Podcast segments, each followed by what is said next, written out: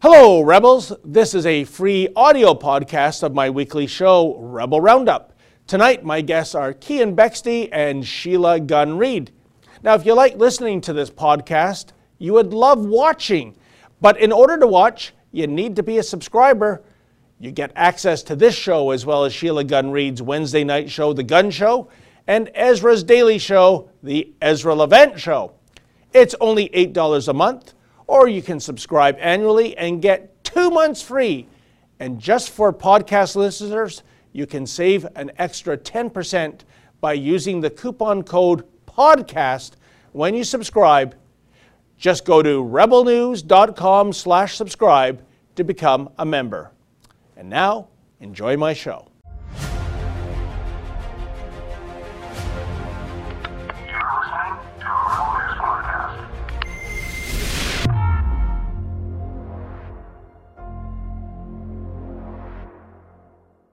Welcome to Rebel Roundup, ladies and gentlemen, and the rest of you, in which we look back at some of the very best commentaries of the week by your favorite rebels. I'm your host, David Menzies. now, get this the process for Canadian citizenship is going online. Of course, there shall be no abuse of this system, right?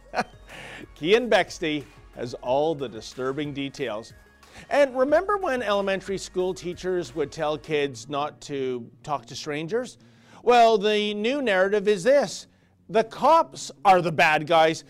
Sheila Gunn Reid will shed some light regarding an anti cop policy actually being embraced by the Vancouver Elementary School Teachers Association at the behest of, you guessed it, Black Lives Matter. And finally, letters. We get your letters. We get your letters every minute of every day. And I'll share some of your responses regarding my visit to Kingston, Ontario last Saturday a mob wanted to tear down the statue of Sir John A. Macdonald. They were totally incapable of doing so, so instead they just assaulted me and my cameraman Mocha for the odious crime of practicing journalism. Oh, yeah. Alas and alack, the tolerant left strikes again. Those are your rebels. Now let's round them up.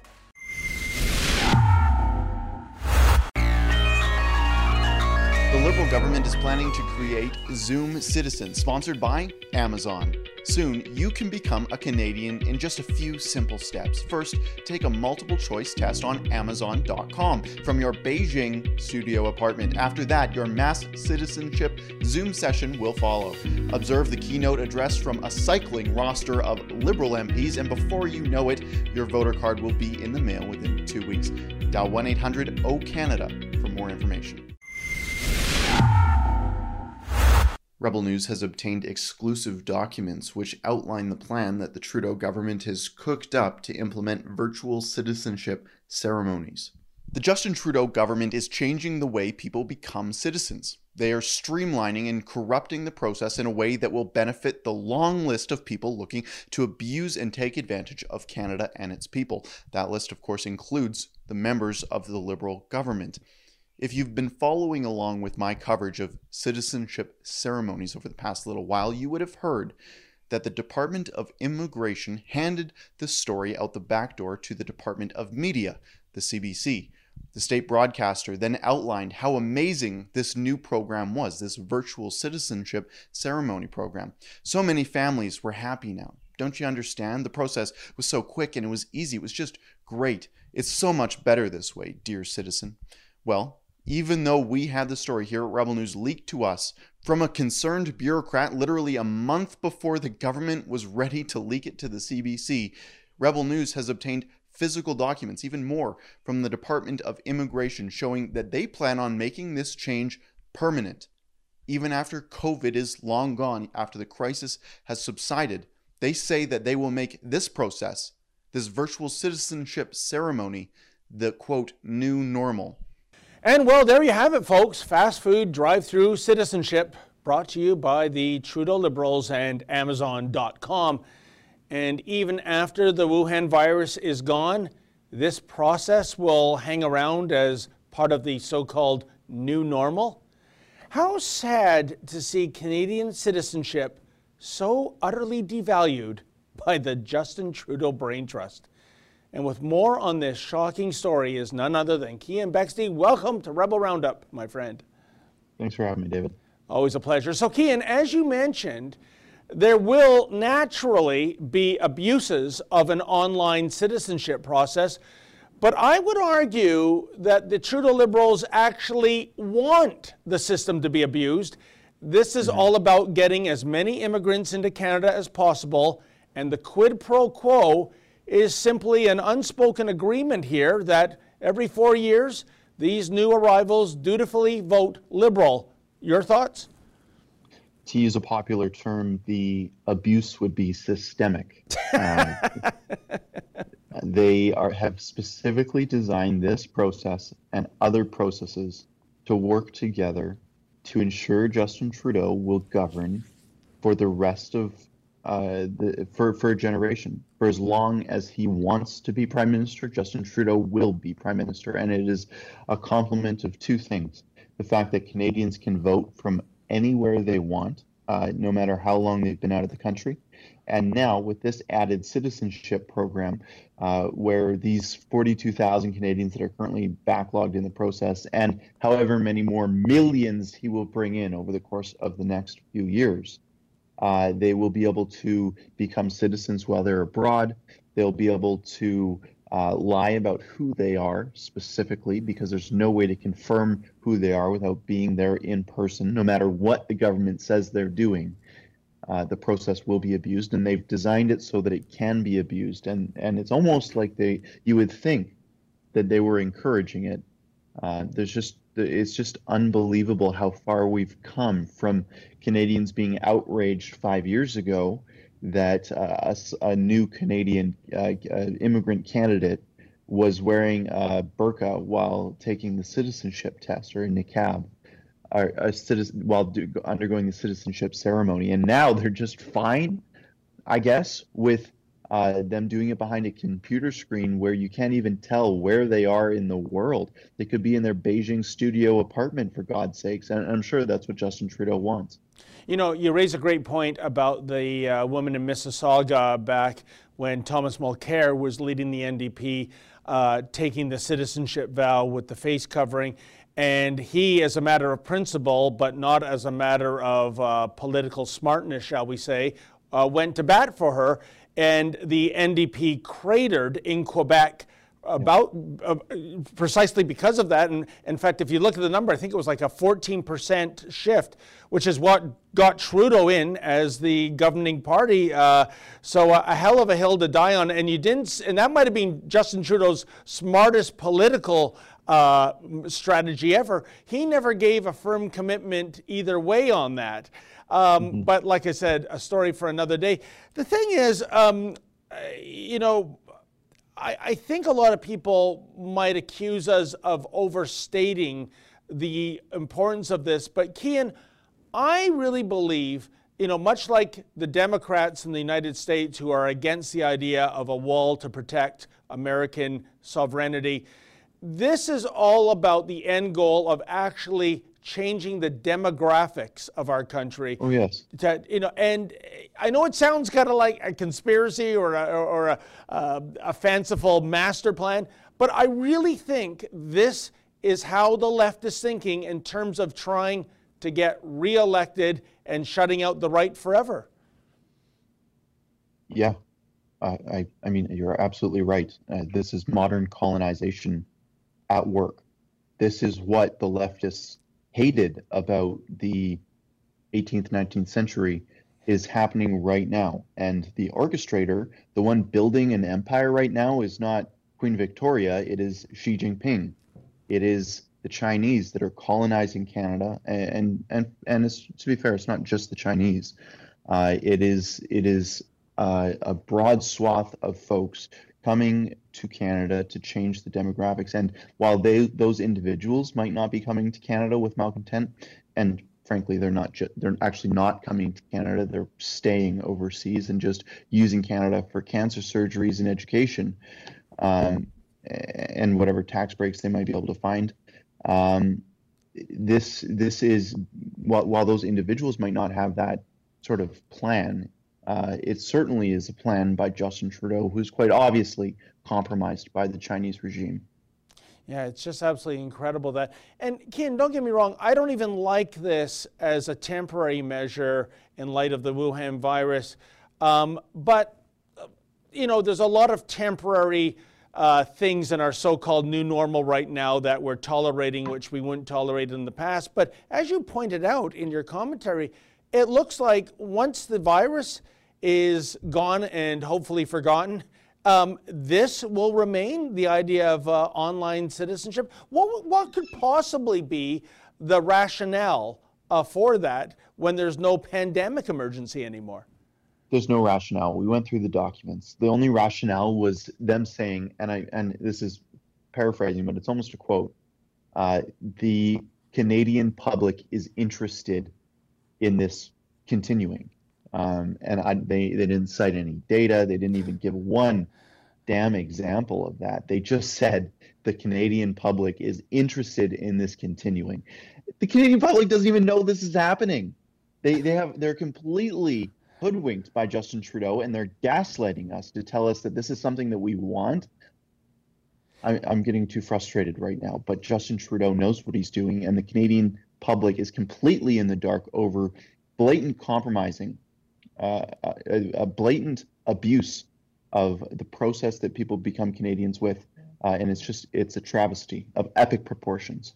You know, it, it always pains me, and I think it pains you too, as someone who's engaged in politics, that even in these dark, dire times, there seems to be such a huge chunk of the population, Keean, that they're disengaged. They don't care. They're not paying attention. I am curious, though, assuming this word was to get out and it got the media coverage it deserves, which it will not get, um, if Canadians had to vote on this in a referendum or a plebiscite or what have you, um, do you think the population would think this is a good idea? No. No. If people were informed on this issue, if they understood how it could be abused, that it already probably is being abused because these these ceremonies have already occurred, um, they they would absolutely not support this. There's no way in hell that they would support a program like this because it doesn't take a genius to understand how Justin Trudeau is corrupting this process and how it will be corrupted by by bad actors around the world. And Keean, I, I don't, um, we, ha- we have to wrap this up here. So, a quick exit question, and I don't know if you've done any research on this, but is there any other nation in the world using such a process? Uh, you know, virtual citizenship? I looked into it, uh, and to my knowledge, uh, no. Most citizenship ceremonies in most countries are a very sacred thing. Um, most, you know, to be to be frank, lots of countries don't allow new citizens in the first place. I I, I think it uh, is it the United Arab Emirates where you actually need uh, like regal assent to like uh, uh, you need a document from the crown to become a new citizen. And it's like uh, it, it, happens like a couple dozen times a year. Um, lots of lots of countries that actually are well off don't actually have uh, citizenship ceremonies in the first place. But the ones that do you know think western democracies like the united kingdom canada and the united states it is a very sacred ceremony uh, that should be held in high regard and should be very official rather than just knocking it off like uh, a, a, meeting, a company meeting or a boardroom meeting over Zoom. It's a disgrace that this is happening. Well, Kim, we'll have to wrap it there. You know, I think Canadian citizenship is something to cherish. I love this country. I'm open to others moving into this country, but I think you have to be vetted. I think there's a process involved here. It should involve more than a few clicks on a mouse pad. And this is just an absolutely egregious uh, thing that the Justin Trudeau Liberals are doing right now to the very fabric of our nation. It was an excellent report, my friend. You have a good weekend and stay safe. Take care, David. You got it. And that was Keean Bexte in Calgary. Keep it here, folks. More of Rebel Roundup to come right after this.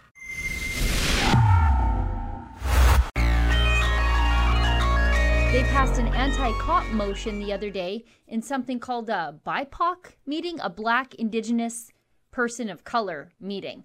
Just look at the meeting invite. It's so social justicey. It's got so many acronyms and it's even race segregated. It's just odd. Look at this.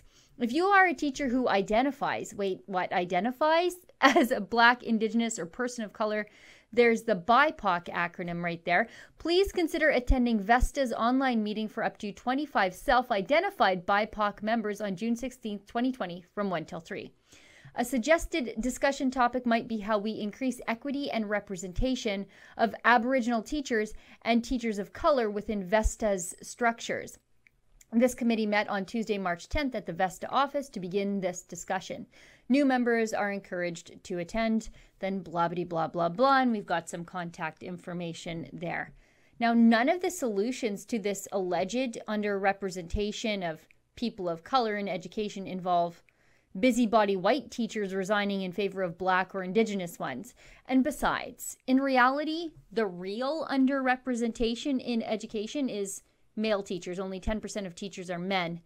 And if that imbalance were actually fixed, it would probably benefit 50% of students. Putting men in the classroom would be helpful because they understand that normal boy behavior is not a behavioral disorder to be medicated away. Anyway, the motion passed by that meeting of the Vesta self ID'd BIPOC panel will put vulnerable kids in danger, which is a weird stance for these people who so often use their extreme care and concern for other people's kids as the reason they deserve more and more and more money so they don't strike and hurt your kids.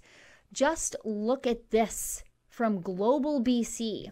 The Vancouver Elementary School Teachers Association, VESTA, passed a motion Tuesday night that recommends Vancouver police and RCMP officers no longer attend school events. Ah, progressive logic to the nth degree. A cop goes rogue in Minneapolis, Minnesota. So, of course, let's ban police from visiting elementary schools in Vancouver, British Columbia.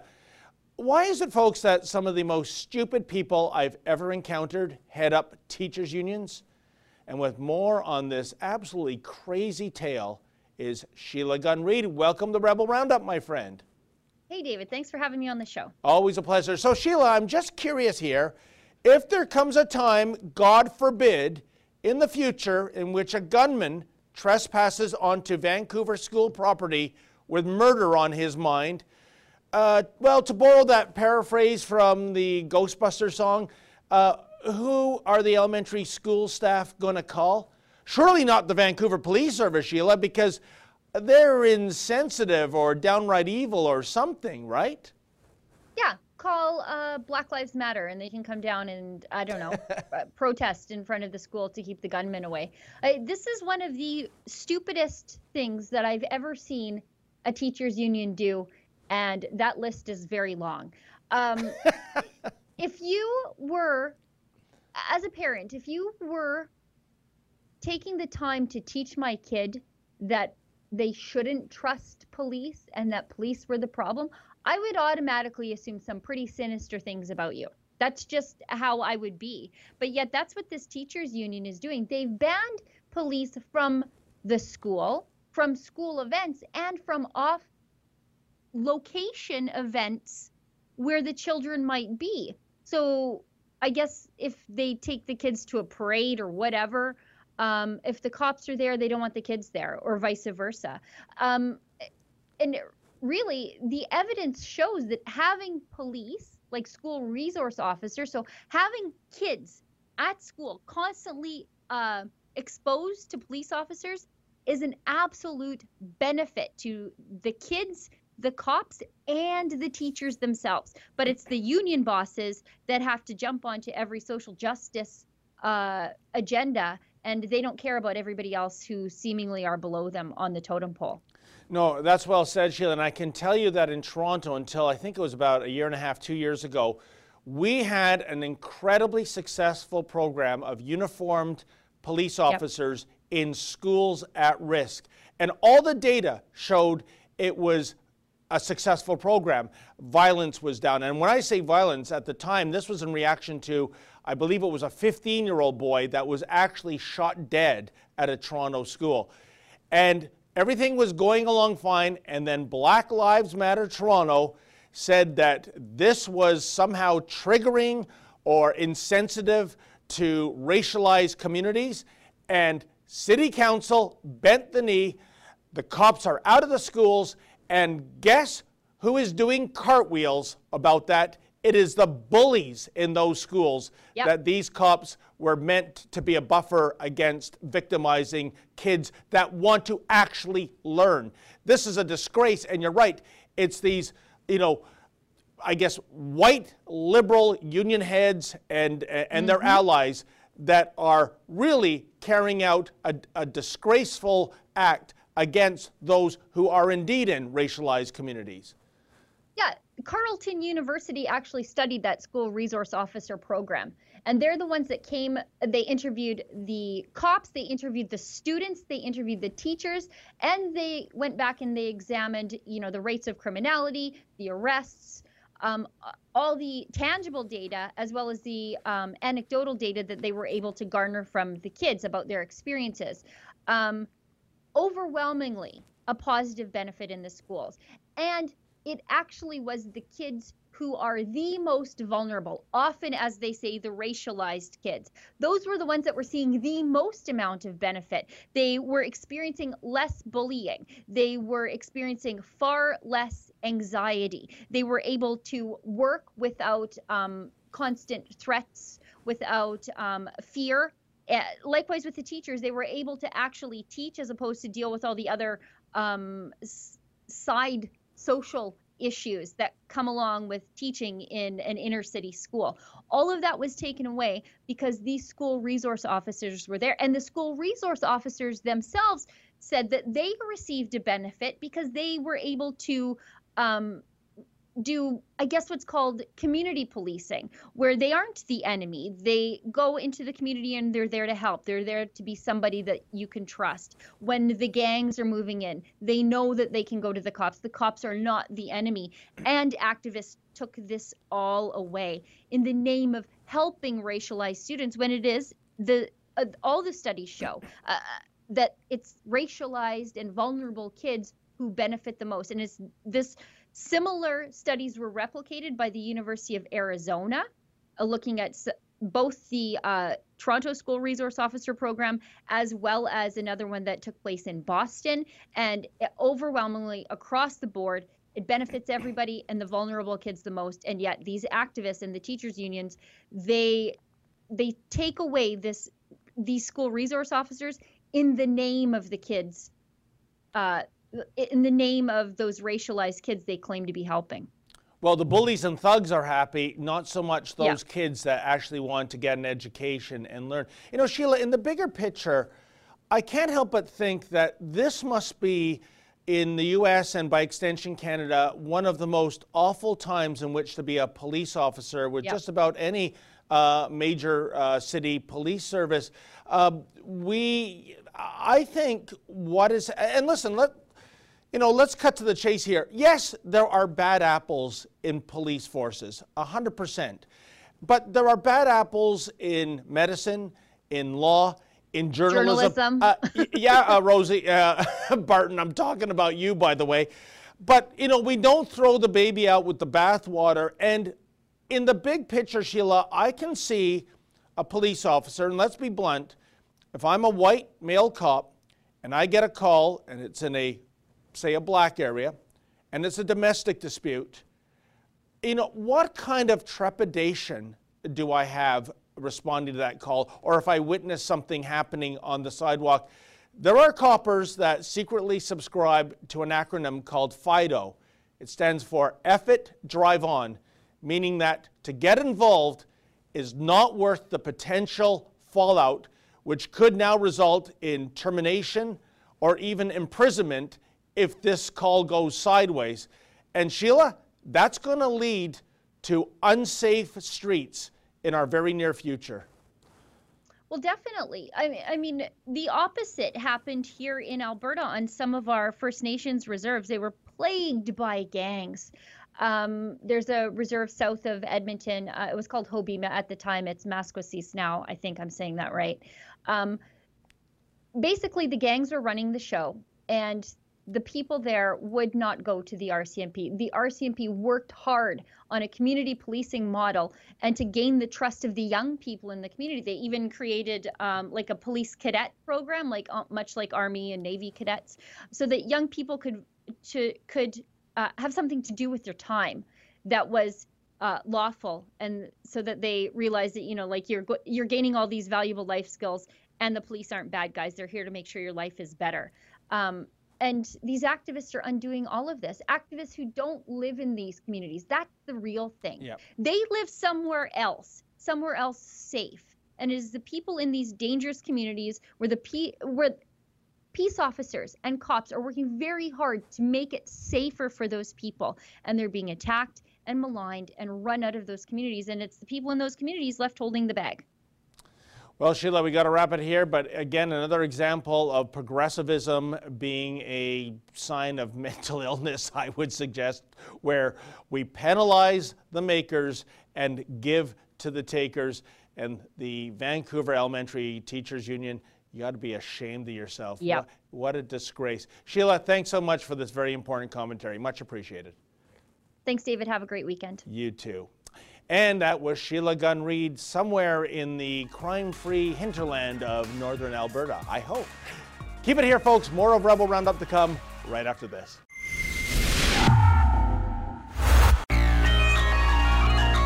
Now I'm in Kingston because as you can see behind me there is a anti-colonialism protest.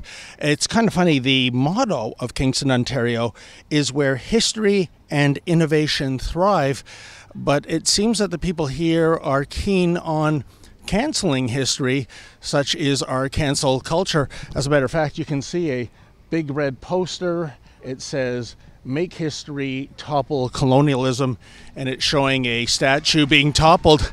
Now, I would say that's a major job here if that's what the plan is today to actually tear down this statue. But I have noticed that throughout the crowd they are distributing eggs. And, um, oh, excuse me, ma'am? Oh, why, why, why is that? What, what makes me a racist, ma'am? Okay, we Have you know. heard your own words? Because I Don't just touch the listened to camera, you. please. Don't touch Don't me. touch the Do not touch me. You do not touch the Sorry, camera. ma'am, you, you said we are racist. Why is that? And you use a lot of bad language, not very ladylike language, I must say. I'm not a fucking lady. Get out of here. Okay, then. What about yourself, ma'am? You were saying something as well, I believe. I, I said that I thought your, your speech was offensive and inaccurate. Oh, it was. Oh, what, what did I get wrong? It, uh, Kingston is motto is not where history and innovation. thrive. Do you believe that removing a statue removes history? What would you call it? I would say that we're no longer celebrating a racist creep. The history doesn't. Time to go. What what, what are you uh, pouring water? Hey, hey, excuse me. Time to go. Time to go. Time to go. Time to go. Shoo. As you can see, Shoo, get your boy these out of here. people. Don't push us. It's a, it's a park. It's a public out. park. Do not push us. Time to go. Do not push us. We're Get making our way out. Okay, good. Good. Get your boy out. Get your boy out. You're gonna get egged. Get out. What you're going to threaten me by throwing an egg at me, sir? Don't. Get out of here. It's a public park. It's, Come on. whoa. Let's move over. Oh, you're a tough guy behind that mask, aren't you? Get out. Oh, and you too. Well, that was the scene last Saturday, folks, when about 200 anti colonialism protesters gathered at City Park in Kingston, Ontario, to demand the removal of the Sir John A. Macdonald statue.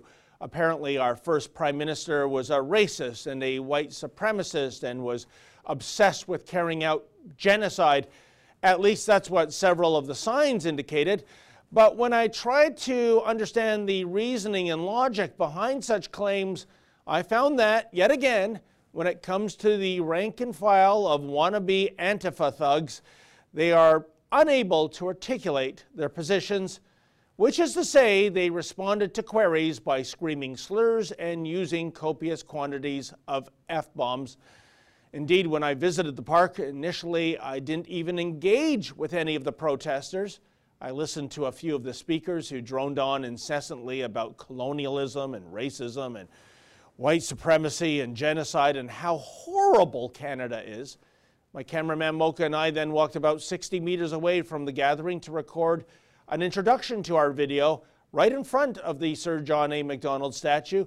But as I was reporting, various demonstrators, like so many ants to an open jam jar, creeped up to where we were stationed, and what followed next was a demand to leave the park, even though City Park is not private property, and our only sin was practicing journalism.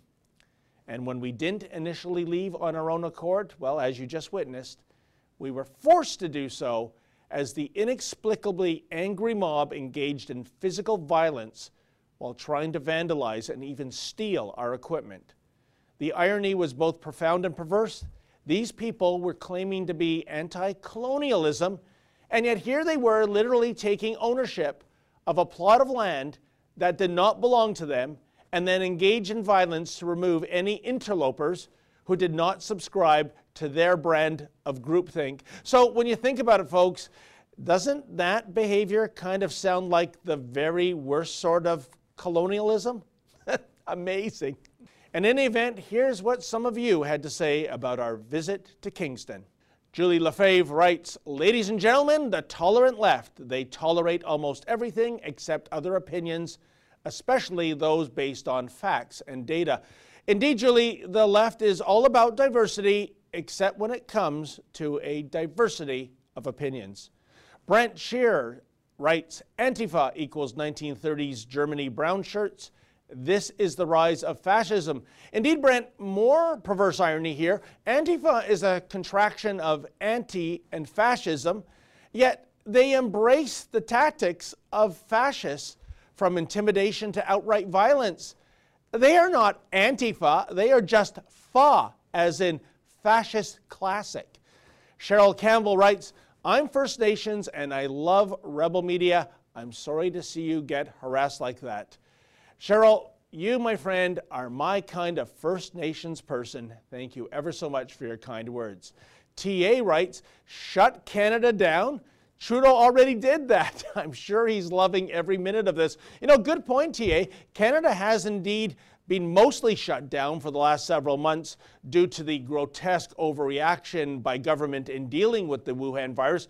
But even if that weren't the case, how does shutting down Canada whatever that means, help natives.